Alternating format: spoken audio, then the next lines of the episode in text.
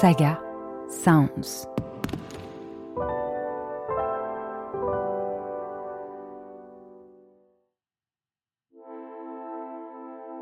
Il y a 50 ans, paraissait un rapport scientifique qui fit l'effet d'une bombe.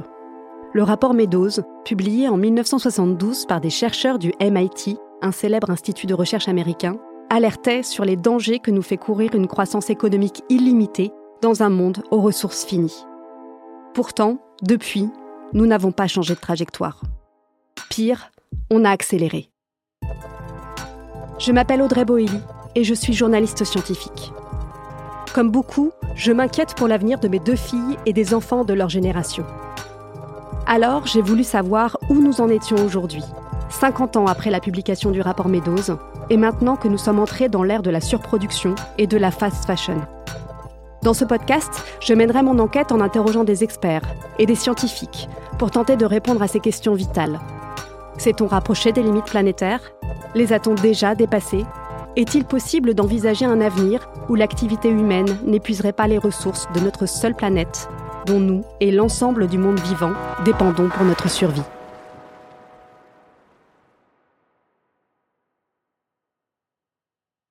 Nous sommes au septième épisode de ce podcast et j'ai déjà bien avancé dans mon enquête.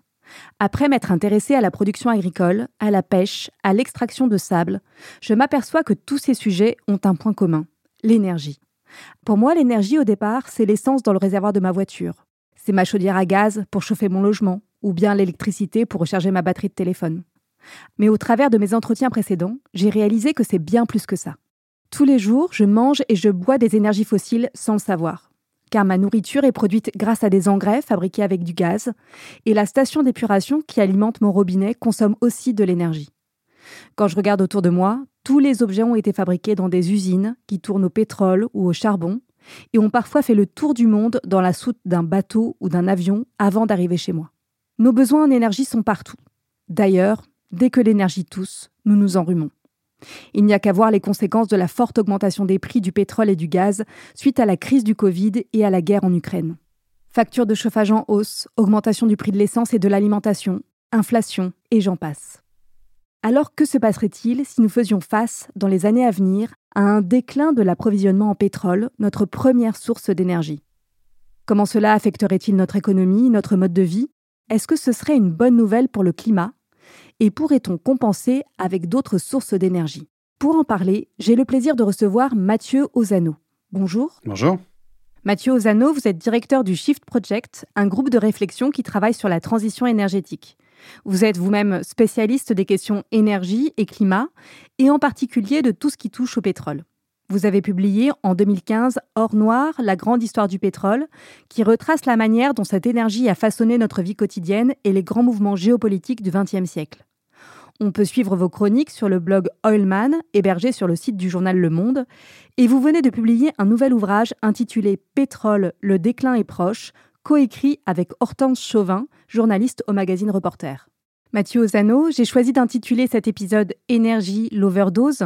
Euh, l'énergie est-elle une drogue à laquelle nous sommes tous accros sans le savoir? Une analogie que je préfère utiliser, c'est avec tout simplement le sang et le système sanguin. Pourquoi? Parce que en fait, les vecteurs d'énergie qui circulent dans euh, les pipelines, euh, dans les, gazoducs, qui circulent dans les câbles électriques, apportent l'énergie apporte les nutriments euh, qui permettent à l'organisme technique euh, que nous formons euh, en tant que société moderne, à chacune des cellules, à chacun des organes vitaux. donc, il y a cette double dimension. Si vous avez un défaut d'approvisionnement en sang, vous tombez en syncope. Si vous êtes en manque d'un nutriment extrêmement puissant qui peut être assimilé à une drogue, par exemple, des, je sais pas, des amphétamines ou quelque chose qui, une, voilà, une boisson extrêmement énergétique, à ce moment-là, on retrouve cette notion d'addiction, en tout cas, à une denrée qui est juste vitale. Le, le pétrole et le sang de la société. Donc, se projeter dans un monde sans pétrole, ça veut dire réussir une opération à cœur ouvert, mais non seulement ça, mais changer le système sanguin et, au passage, ce faisant, changer l'organisation des organes vitaux. Euh, j'aimerais revenir sur l'origine de cette énergie abondante qui fait aujourd'hui fonctionner notre société. Pouvez-vous nous expliquer comment se sont formées euh, les réserves de charbon, de pétrole et de gaz? On parle d'énergie fossile? Pourquoi est-ce qu'on parle d'énergie fossile? C'est parce que ces sources d'énergie sont produites par les transformations très lentes dans les couches sédimentaires pendant des millions d'années d'organismes vivants. Le charbon, ce sont des, forêts. On parle même parfois, en parlant des, mines de charbon, de forêts souterraines. Euh, c'est du bois. C'est du bois, c'est des feuilles, c'est des graminées, etc. essentiellement. Euh, qui ont été euh, piégées dans les couches sédimentaires et cuites en quelque sorte pendant des centaines de millions d'années. le pétrole et le gaz naturel, qui sont très similaires en fait, hein, on parle d'hydrocarbures, en fait c'est la même chose. Ce sont cette fois à nouveau des organismes vivants, mais cette fois des, micro-organismes qui ont vécu dans des mers qui sont aujourd'hui disparus et qui se sont retrouvés piégés pour simplifier, euh, dans, euh, à nouveau dans les couches sédimentaires et qui ont été cuites à l'étouffée durant les temps géologiques. C'est pour ça qu'on parle d'énergie fossile. Et de quelle manière utilise-t-on ces énergies aujourd'hui? Ben, On la crame, on la brûle. Ce sont des énergies carbonées, c'est-à-dire que leur euh, combustion produit de l'eau, de la vapeur d'eau, du CO2, c'est le petit problème du climat auquel vous avez déjà dû faire référence. Et puis, au cours de cette réaction chimique, est libérée des quantités euh, d'énergie euh, faramineuse et gratuite, puisqu'elles sont cette énergie potentielle est déjà là dans euh, la structuration de la molécule offerte par les transformations naturelles qui l'ont amené jusqu'à nous depuis les temps, à nouveau, les temps géologiques. L'utilisation de ces énergies fossiles date des débuts de l'ère industrielle. C'est donc très récent à l'échelle de l'histoire de l'humanité. Comment faisait-on avant? Alors d'abord, c'est même ce qui qualifie euh, la naissance de la révolution industrielle. La révolution industrielle, ça n'est pas euh, le progrès technique. On savait faire des, montres à complications extrêmement sophistiquées euh, à l'époque de, François Ier, à la Renaissance. Ce qui caractérise la révolution industrielle, ce qui, lui permet d'éclore précisément la, cette nouvelle organisation sociétale, c'est la libération de l'énergie fossile. D'abord l'énergie du charbon, puis l'énergie des, hydrocarbures euh, au cours du 19e siècle, euh, le pétrole et le gaz naturel devenant, euh, surpassant le charbon à partir de 1945. comment on faisait avant? Ben, On était 100% renouvelable. 100% renouvelable. Chacun le sait. Hein, on faisait, euh, on utilisait euh, les moulins à eau, euh, la marine à voile, le soleil pour sécher les récoltes. voilà, on, utilisait les sources d'énergie diffuses dérivées du soleil ou du vent, essentiellement, et de l'eau. Aujourd'hui, on n'a jamais consommé autant d'énergie. On en utilise combien de fois plus qu'il y a 50 ans? Alors, il y a 50 ans, on était juste avant le premier choc pétrolier.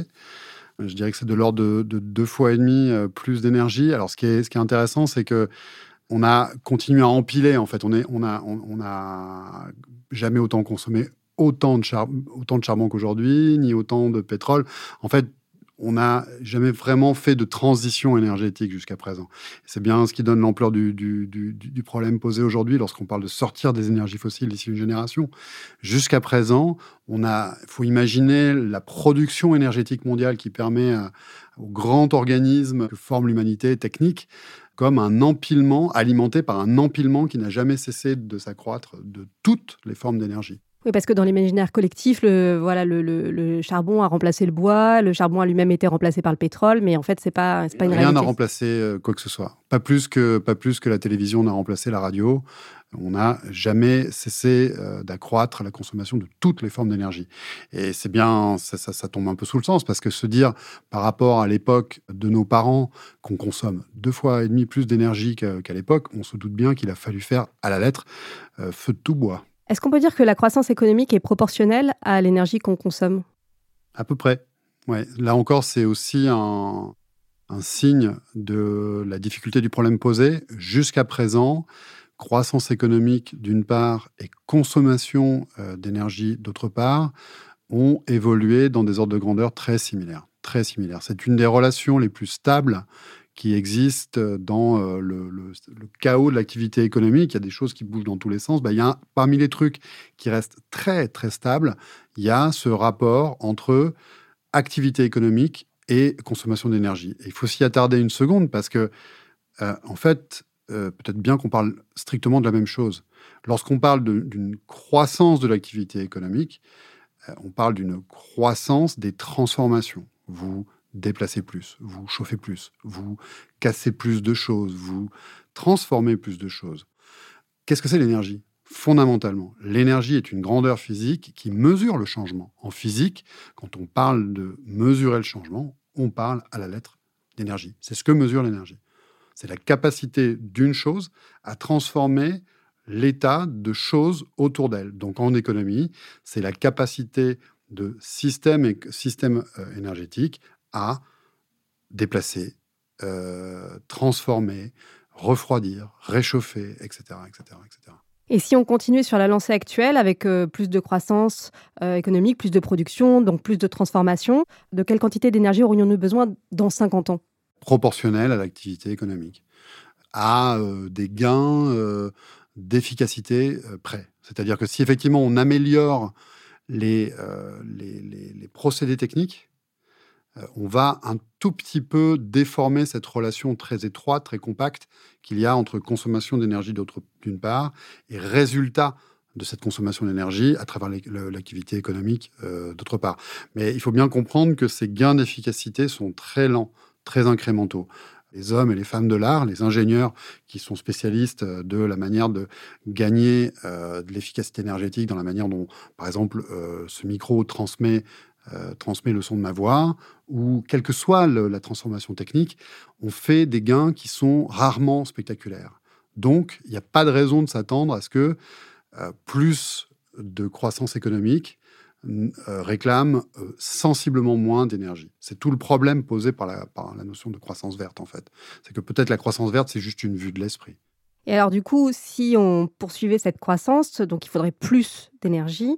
Or, comme vous le documentez dans votre dernier livre, on va plutôt vers euh, une réduction de l'approvisionnement en pétrole, qui est notre première source d'énergie. Ça peut paraître euh, étonnant, contre-intuitif. En tout cas, on n'en parle pas. C'est-à-dire que l'on ne se rend pas compte à quel point euh, on est en train de scier sur la, la, branche sur laquelle on est assis. Les réserves d'énergie fossile, peuvent être également qualifiées de tarissables. Elles, existent en quantité finie euh, sur euh, notre planète, qui est une sphère, et qui est donc euh, voilà, représente un espace fini. toute ressource minérale existe en quantité finie sur Terre. il y en a une, euh, c'est pas la seule, mais il y en a une où on sait documenter assez précisément aujourd'hui qu'on est tout proche, si ce n'est sur le point de bascule, ce sont les réserves mondiales euh, de pétrole. Il y a de nombreux symptômes aujourd'hui qui montrent que on est juste, juste sur euh, le maximum potentiel de production mondiale. on peut peut-être augmenter un peu, mais compte tenu de ce qu'on sait de, des découvertes euh, depuis des décennies, c'est c'est mesuré très finement de pétrole, il n'y a pas de raison de s'attendre à, ce que, euh, à autre chose que des contraintes de plus en plus nettes, de plus en plus sensibles sur les approvisionnements, ce qui constitue malheureusement encore aujourd'hui notre première source euh, d'énergie. Il y a une source de pétrole dont on a passé le pic en 2008 et ça a été annoncé par l'Agence internationale de l'énergie. C'est ce qu'on appelle le pétrole conventionnel. Est-ce que vous pouvez nous expliquer ce que ça veut dire? Bah, le pétrole conventionnel, euh, c'est le pétrole roi. En fait, c'est les trois quarts de la production mondiale. Euh, c'est le pétrole liquide classique. Qu'est-ce que ça veut dire? Ça veut dire c'est cette forme de pétrole que l'on trouve dans des formations géologiques euh, bien caractéristiques, qu'on appelle des roches réservoirs, où jusqu'à une date très récente, on allait puiser la quasi-totalité de la production mondiale de pétrole. Bon pour ce pétrole conventionnel, entre guillemets, la messe est dite. Ça fait plus d'un demi-siècle, depuis le milieu des années 60 très précisément, que les pétroliers découvrent de moins en moins de ce pétrole conventionnel. Donc il est assez, par un calcul euh, mathématique assez, assez rudimentaire, il est très facile, lorsqu'on connaît le niveau de consommation et qu'on connaît le niveau de réserve, c'est-à-dire le niveau des stocks, de comprendre à partir de quel moment les stocks mondiaux de pétrole bah, ne suffiront plus à alimenter la pompe à essence. Et ça, c'est un diagnostic qui a été fait avant que soit euh, franchi, que ne soit franchie la date à laquelle vous faites référence, 2008.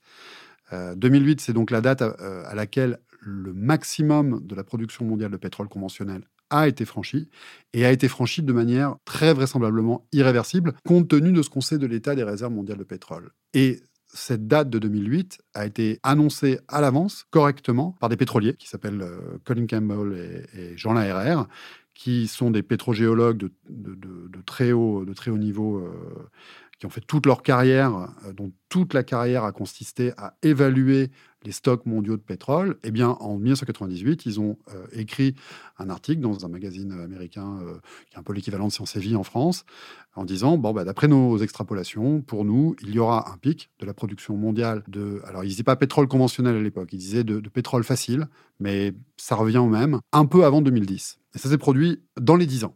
Ils ont dit dans les 10 ans. Et ça s'est produit précisément 10 ans après, en 2008.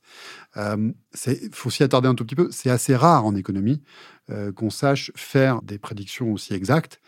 Eh bien, c'est parce que fondamentalement, on n'est pas confronté à un problème économique, on est confronté à un problème physique, et qui plus est assez rudimentaire.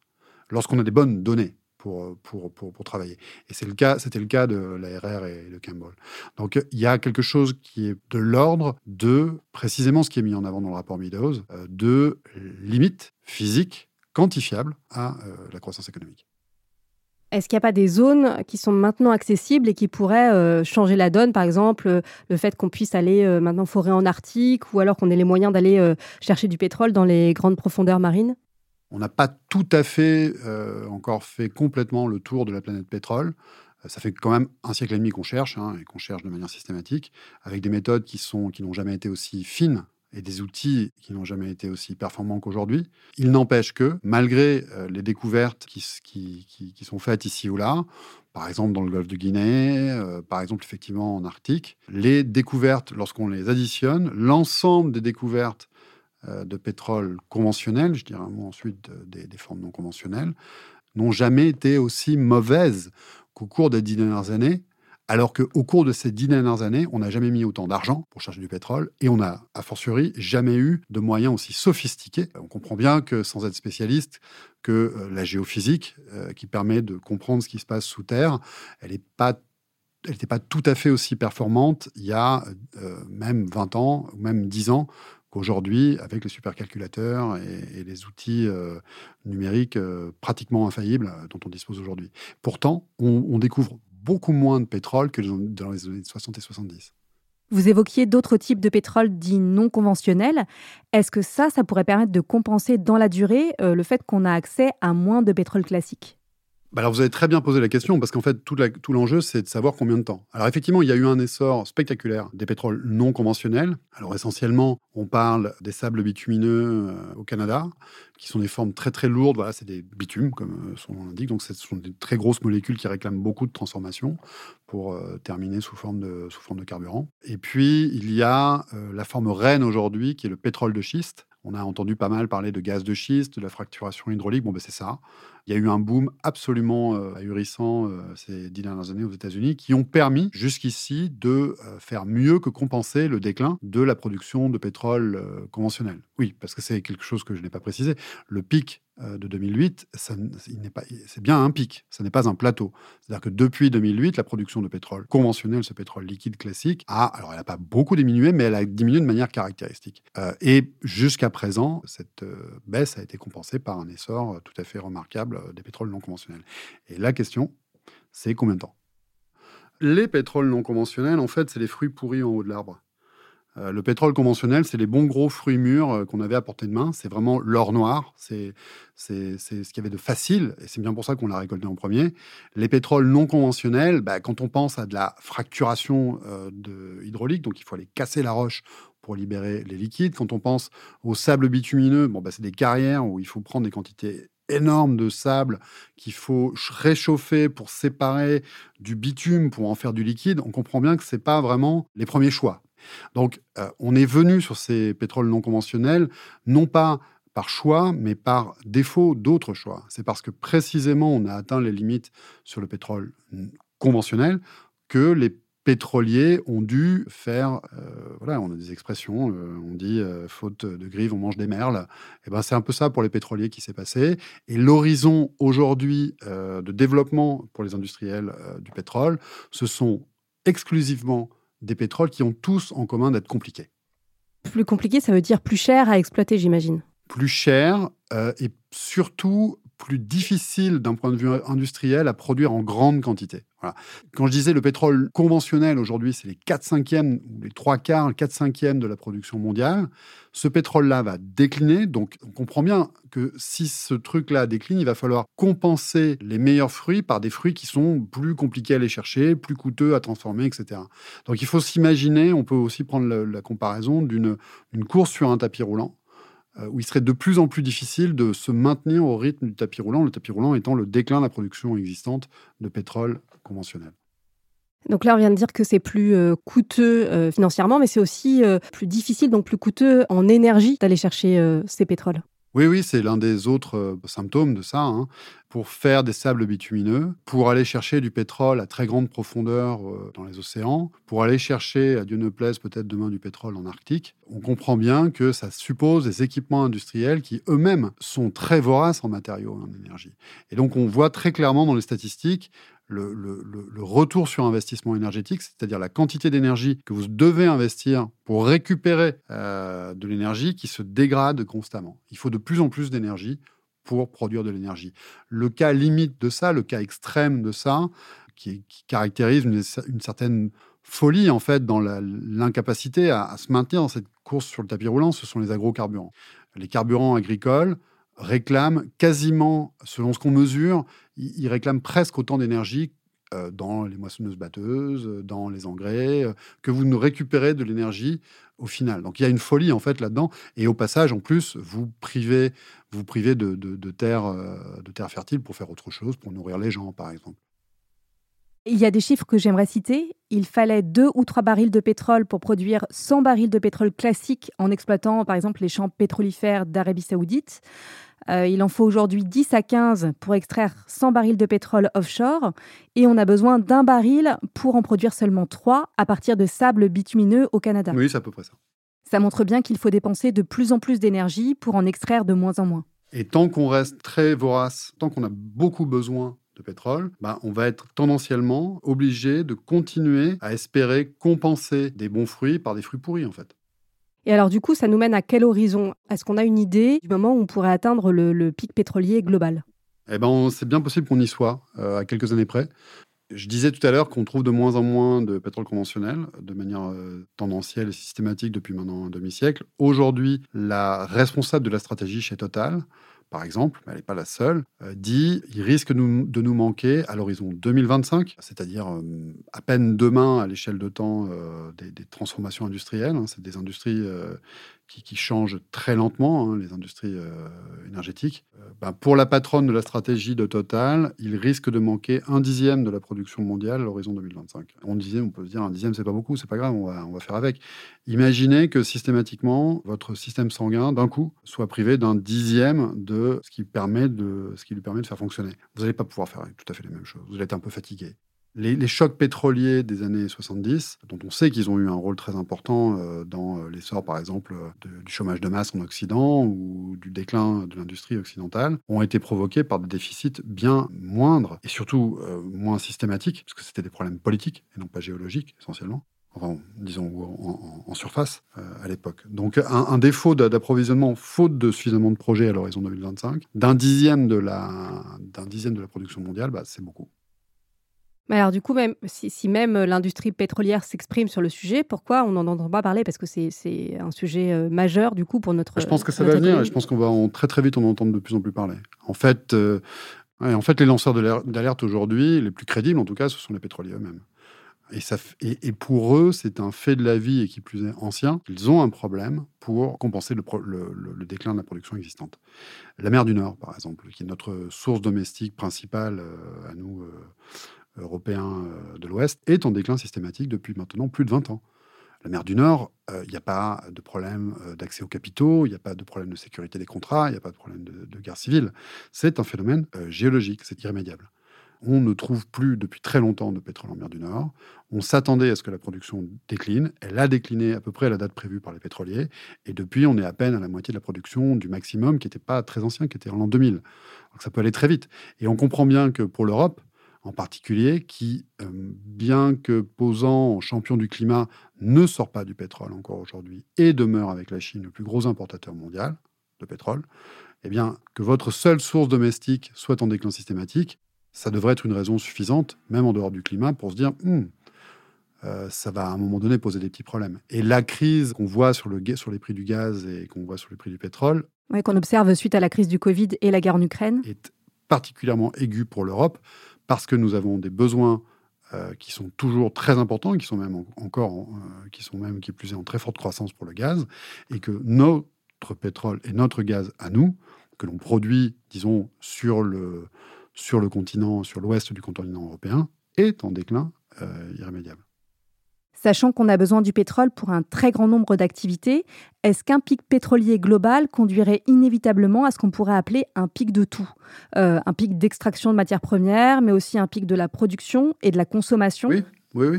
En fait, toute la question, c'est de savoir si ce pic de tout euh, sera euh, subi ou anticipé. Mais par contre, il est vraisemblablement, très vraisemblablement, inexorable. Au sens où, tôt ou tard, alors on peut débattre, euh, et d'ailleurs euh, les pétroliers discutent beaucoup de ça, hein, euh, de l'imminence. Il se trouve qu'aujourd'hui, on a, ça fait suffisamment longtemps qu'on en parle, aujourd'hui c'est la patronne de la stratégie totale qui en parle, et qui dit c'est imminent.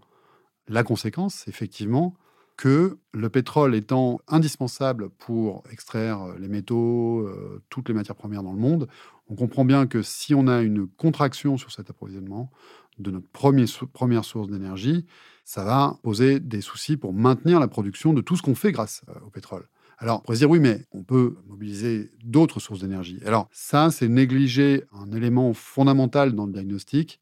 Pourquoi est-ce, qu'on, pourquoi est-ce que le pétrole est la première source d'énergie mondiale? Pour une raison tout à fait triviale, c'est ce qu'on avait de mieux sous la main. Il n'y a pas d'énergie, de source d'énergie qui cumule autant de qualités, de praticité, hein, de qualité pratique euh, que, euh, que le pétrole. Donc ça veut dire que toutes les alternatives au pétrole, euh, que ce soit les éoliennes, les barrages, les centrales nucléaires, ont toutes ceci en commun qu'elles sont plus compliquées. Et donc du coup, plus difficiles à mobiliser au même niveau pour maintenir le même niveau de consommation énergétique. Donc quand vous dites on sort du pétrole, que ce soit de bon gré à cause du climat ou de force parce qu'on est rattrapé par des limites géologiques, vous dites strictement la même chose que euh, il va falloir consommer moins d'énergie parce que le pétrole est ce qu'on avait, c'est notre première source d'énergie en quantité, mais également en qualité. Et c'est bien pour ça, c'est bien parce que c'était la meilleure qu'on avait sous la main en qualité qu'elle est devenue la première source en, en quantité. Qu'est-ce qui fait qu'il n'y a pas plus efficace comme énergie que le pétrole et qu'aucune autre énergie ne pourrait permettre de compenser? Mère Nature a accumulé beaucoup de qualités euh, dans cette source d'énergie, euh, des qualités encore une fois euh, pratiques. Hein. D'abord, imaginez un litre de pétrole. Je l'ai dans un bidon, je le, je le, pose dans un coin de votre studio, je reviens dans un siècle. Si j'ai bien fermé mon bidon, d'un point de vue chimique, c'est toujours la même chose. Donc je peux le brûler et dégager de l'énergie. C'est-à-dire que c'est vraiment une source d'énergie qui, comme on dit, cumule les fonctions de stock et de flux. Ce n'est pas du tout le cas de l'électricité, par exemple. L'électricité, si une batterie, je la pose là, j'ai pas besoin d'attendre un siècle, j'ai même pas besoin d'attendre un an pour qu'elle soit déchargée. Euh, ça n'est pas un stock d'énergie. En tout cas, ce n'est pas un stock. Euh, on sait chimiquement stocker des formes d'énergie, mais pas l'électricité. Bon, le vent, euh, si le vent ne souffle pas, le soleil, la nuit, bon, rien que ça. Voilà. Et même vis-à-vis des autres énergies fossiles qui également cumulent les fonctions de stock et de, et de, flux, eh ben, le charbon ne bénéficie pas pour alimenter les systèmes techniques de la force de la gravité. Il faut, faut pelleter le charbon. Il faut le transporter, il faut le porter. C'est idiot à dire, mais, mais le, pétrole a cette qualité euh, irremplaçable, c'est qu'il est liquide. Le gaz, euh, très proche du pétrole, ben, précisément, c'est du gaz. Ça se stocke pas aussi facilement, ça se transporte pas aussi facilement. Autre qualité extraordinaire du pétrole, c'est qu'il est très dense. C'est-à-dire que volume, à volume ou poids ou masse euh, équivalente, il n'y a pas grand-chose euh, de comparable. S'il y a l'uranium, mais l'uranium, il ne suffit pas d'un briquet pour le, euh, l'allumer. Une autre qualité qui est intéressante, c'est que les molécules d'hydrocarbures, on sait en faire plein de trucs. Donc on sait en faire de l'énergie, c'est même l'essentiel de l'usage, mais euh, on sait aussi en faire euh, la bonnette de votre micro, là, ou le plastique, ou les textiles. on sait en faire des médicaments, on sait en faire des cols, des enduits, des, des, lubrifiants, enfin on sait faire des quantités faramineuses de choses avec ce, cette, cette denrée qui est en plus, et c'est bien pour ça qu'on parle d'or noir, offerte gratuitement euh, par la nature. Alors, est-ce que finalement, moins de pétrole disponible, ça ne serait pas une bonne nouvelle pour le climat? Bah, Ça revient à mon premier point, à euh, la question précédente. Ça dépend si c'est subi ou si c'est anticipé. Si c'est subi, c'est une catastrophe. Alors, ça n'empêchera même pas la catastrophe climatique, mais ça sera une catastrophe humaine à tous les coups. Il y a beaucoup de guerres qui ont été déclenchées pour l'accès euh, à l'énergie en général et au pétrole en particulier au cours du XXe siècle, lorsque cette énergie était abondante qu'est-ce qui peut bien se passer le jour où elle sera euh, moins abondante et on aura tout autant besoin d'énergie. C'est quand même une promesse euh, d'un chaos euh, récurrent très très préoccupant. Je pense que l'une des raisons qui n'est pas réalisée dans la nécessité de la transition énergétique, c'est la paix. C'est la préservation de la paix. Ça, c'est pour moi déjà un élément assez, assez suffisant, mais pas seule, c'est pas c'est pas la seule raison. Ce que vous expliquez, c'est que le pic pétrolier ne va pas suffire à résoudre le problème climatique. Ça suffira pas. Et pour quelle raison? Pour deux raisons. La première, c'est que de, en toute vraisemblance, un déclin de la production, euh, un déclin pour des raisons fondamentalement géologiques de la production mondiale de pétrole, ne sera pas sera suffisamment euh, rapide pour que on ressorte les fusils, mais ne sera pas suffisamment rapide pour nous prémunir d'un réchauffement climatique. Et en plus, Malheureusement, il y a d'autres alternatives fossiles tout aussi carbonées, même plus carbonées, euh, comme le charbon. Euh, on peut tout à fait, d'ailleurs c'est ce qu'on a fait pendant la Seconde Guerre mondiale, euh, quand il n'y avait plus de pétrole, on faisait marcher des gazogènes qu'on utilisait soit avec du charbon, soit avec du charbon de bois. Donc il y a, des alternatives qui restent carbonées, qui sont les plus faciles à déployer. Il ne faut pas nous oublier que depuis les premiers accords sur le climat en 97, la première source d'énergie qui s'est développé, c'est le charbon en quantité, et ensuite c'est le pétrole. Il y a encore beaucoup de charbon sur Terre. On parle aussi du gaz comme d'une énergie de transition, et la Commission européenne l'a même inclus dans sa taxonomie verte. Pourtant, c'est une énergie fossile qui émet aussi des gaz à effet de serre. Oui, alors à, quantité euh, de consommée équivalente, elle en émet un peu moins que le pétrole et beaucoup moins que le charbon. Mais les objectifs climatiques stipulent qu'il faut sortir aussi euh, du, gaz, euh, du gaz fossile. Donc, c'est déshabiller Pierre pour habiller Paul un peu moins mal, mais c'est un, un, pis-aller. Et puis, il ne faut pas oublier que, et ça, je pense que c'est une question qui va émerger également, il y a aussi une question de déplétion, il y a aussi une question de limite des ressources gazières. La mer du Nord est en déclin. Pourquoi? Ben, Parce que c'est les, mêmes, les mêmes sources fossiles. En fait, le pétrole et le gaz, en général, sont mélangés dans, un, dans, une roche réservoir. Vous avez des hydrocarbures sous forme liquide et gazeuse. En fait, c'est la même chose. Il n'y a pas euh, le pétrole d'un côté et le gaz de l'autre. Non, bien souvent, on, va les chercher dans les mêmes formations géologiques. Donc, vous retrouvez exactement cette double pathologie, la pathologie aval, la conséquence de la combustion, le problème du climat, et, la pathologie amont, qui est qu'on tape dans des ressources qui sont finies et qui, dans euh, bien des cas, sont d'ores et déjà en déclin et notamment dans les vieilles euh, nations industrielles que nous habitons, où on puise l'énergie depuis longtemps. Le charbon, par exemple. Les conséquences euh, de la fin du charbon en France, bon, il y a sûrement des, Lorrains ou des gens du Nord qui nous écoutent, ce sont des régions qui ne se sont jamais relevées de l'épuisement, du tarissement des veines de, charbon en Lorraine ou dans le Nord. Ce sont des sources de richesse. Soit vous apprenez à vous en passer, soit, euh, soit vous subissez les conséquences. Et si on s'attaquait vraiment au problème climatique en planifiant la sortie des énergies fossiles, est-ce que ça permettrait d'éviter euh, toutes les conséquences que vous évoquez? Oui, oui. En fait, il faut un plan.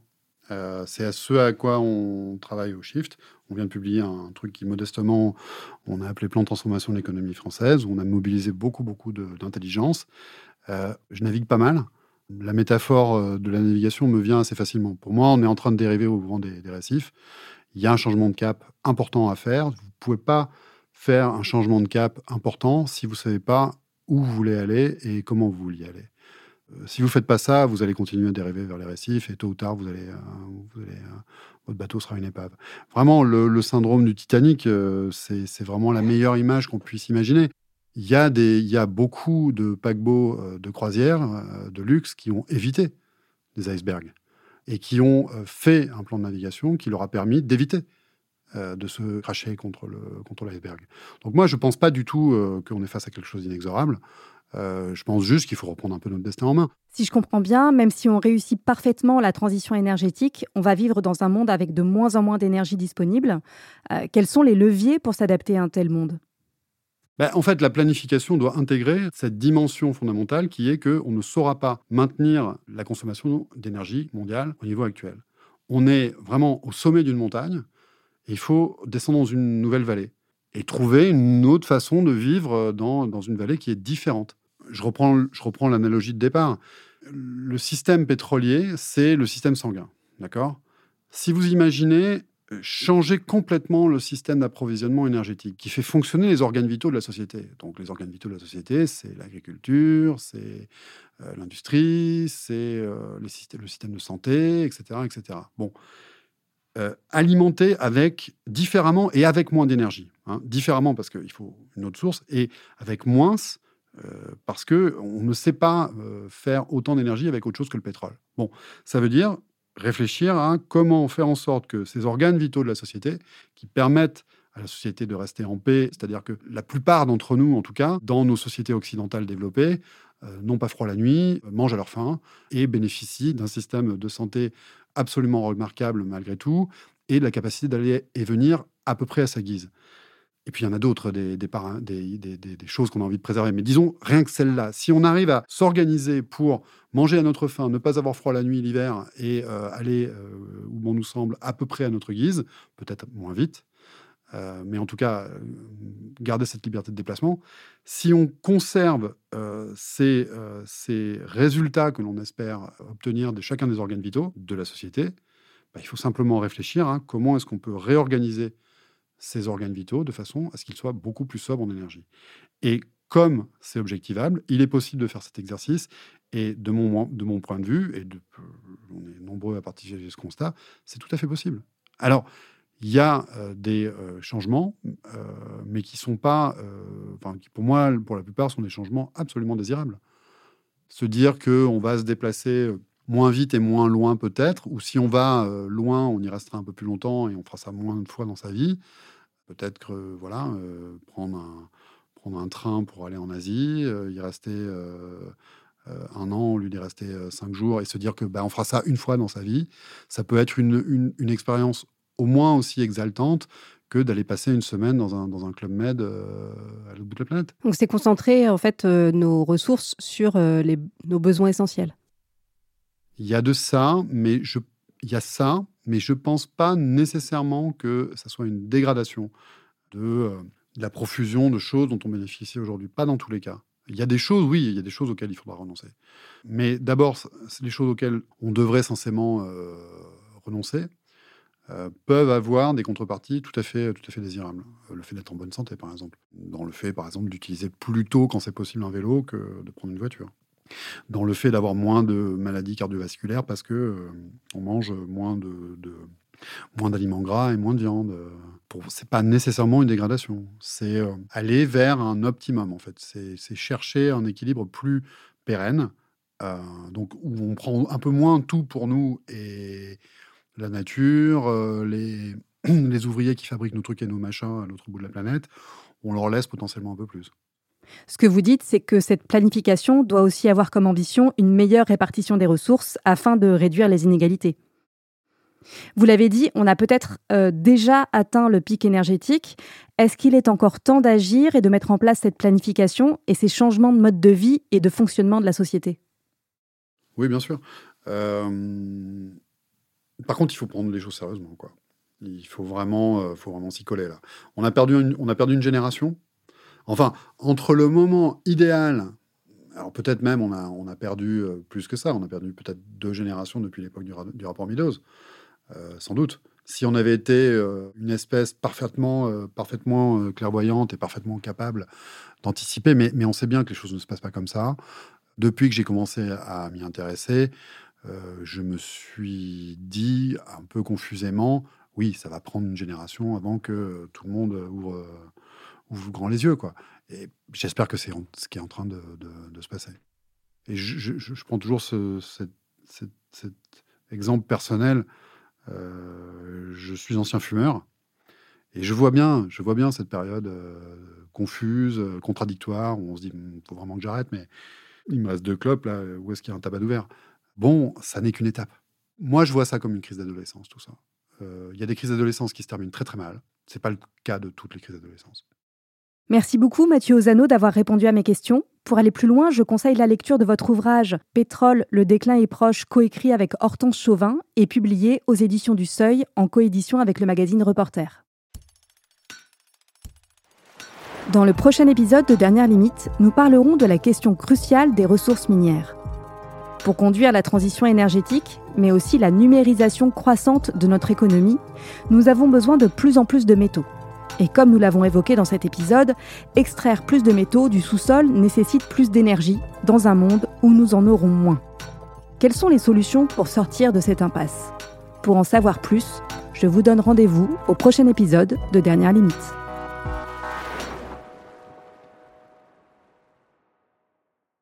Dernière Limite est un podcast pensé et écrit par Audrey Boelly. La réalisation et la musique sont d'Emma Chevalier, l'illustration de Chloé Nicolai et la production Saga Sounds avec le soutien de la Fondation Madeleine, abritée par la Fondation de l'Université Paris-Dauphine PSL. Pour soutenir ce podcast, n'hésitez pas à mettre des étoiles sur votre plateforme d'écoute et à partager ce podcast autour de vous. Et suivez Saga Sound sur les réseaux sociaux pour être tenu au courant de nos prochaines productions.